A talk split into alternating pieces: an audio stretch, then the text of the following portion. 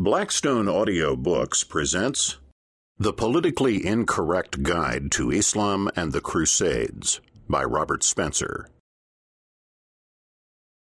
Introduction Islam and the Crusades. The Crusades may be causing more devastation today than they ever did in the three centuries when most of them were fought. Not in terms of lives lost and property destroyed. Today's is a more subtle destruction the Crusades have become a cardinal sin, not only of the Catholic Church, but also of the Western world in general. They are Exhibit A for the case that the current strife between the Muslim world and Western post Christian civilization is ultimately the responsibility of the West, which has provoked, exploited, and brutalized Muslims ever since the first Frankish warriors entered Jerusalem and. Well, let Bill Clinton tell it.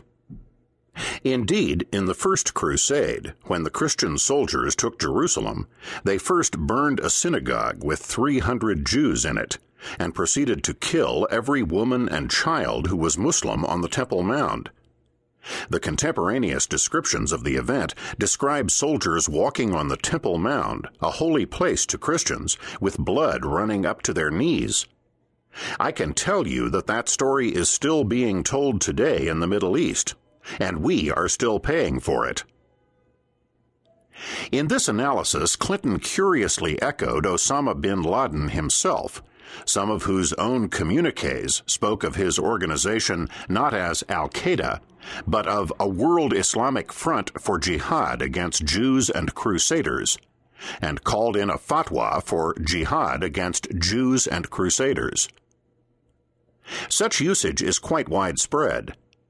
Shortly before the beginning of the Iraqi war that toppled Saddam Hussein, on November 8, 2002, Sheikh Bakr Abeid al Razak al Samarai preached in Baghdad's Mother of All Battles Mosque about this difficult hour in which the Islamic nation is experiencing, an hour in which it faces the challenge of forces of disbelief of infidels, Jews, crusaders, Americans, and Britons.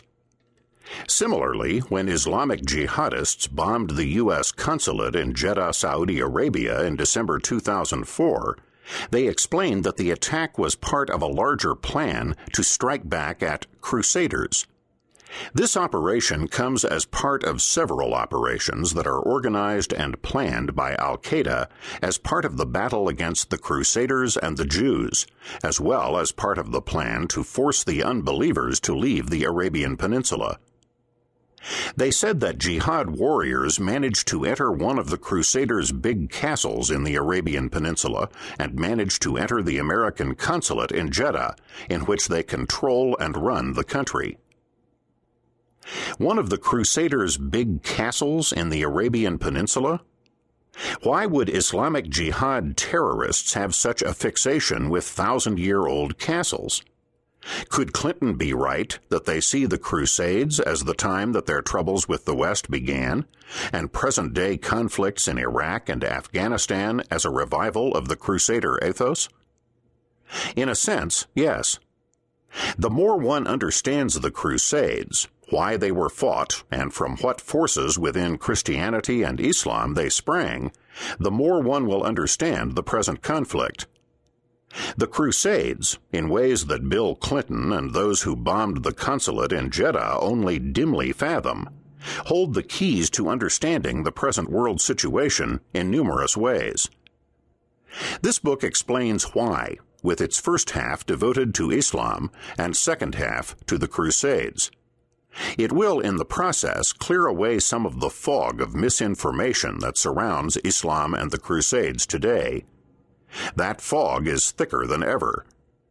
One of the people most responsible for it, Western apologist for Islam Karen Armstrong, even blames Westerners' misperceptions of Islam on the Crusades.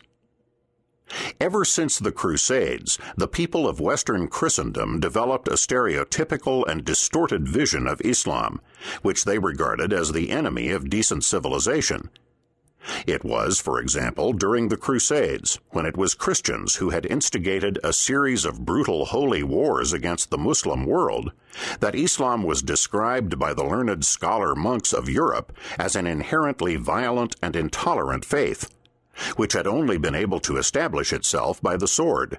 The myth of the supposed fanatical intolerance of Islam has become one of the received ideas of the West. Armstrong is right in a sense. No human being, it seems, can be wrong all the time. When it comes to talk of Islam, you can't believe everything you hear, especially after the September 11th attacks. Misinformation and half truths about what Islam teaches and what Muslims in the United States believe have filled the airwaves and have even influenced public policy.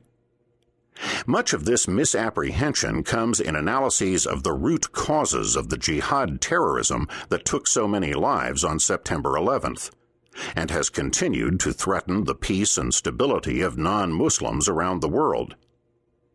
It has become fashionable among certain media people and academics to place much, if not all, of the blame for what happened on September 11, 2001, not on Islam and Muslims, but on the United States and other Western countries.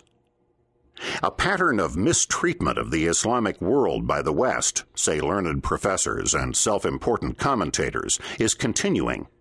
It began centuries ago, they say, at the time of the Crusades.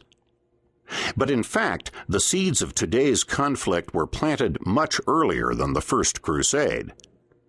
In order to understand the Crusades properly and the peculiar resonance they have in today's global conflict with Islamic Jihad terrorists, we must begin with a survey of the Prophet of Arabia and the religion he founded. For the Crusades, as we shall see, were fundamentally a reaction to events that were set in motion over 450 years before the battles began. I intend this book to be neither a general introduction to the Islamic religion nor a comprehensive historical survey of the Crusades. Rather, it is an examination of certain highly tendentious assertions about both Islam and the Crusades that have entered the popular discourse. This book is an attempt to move the public discourse about both subjects a bit closer to the truth.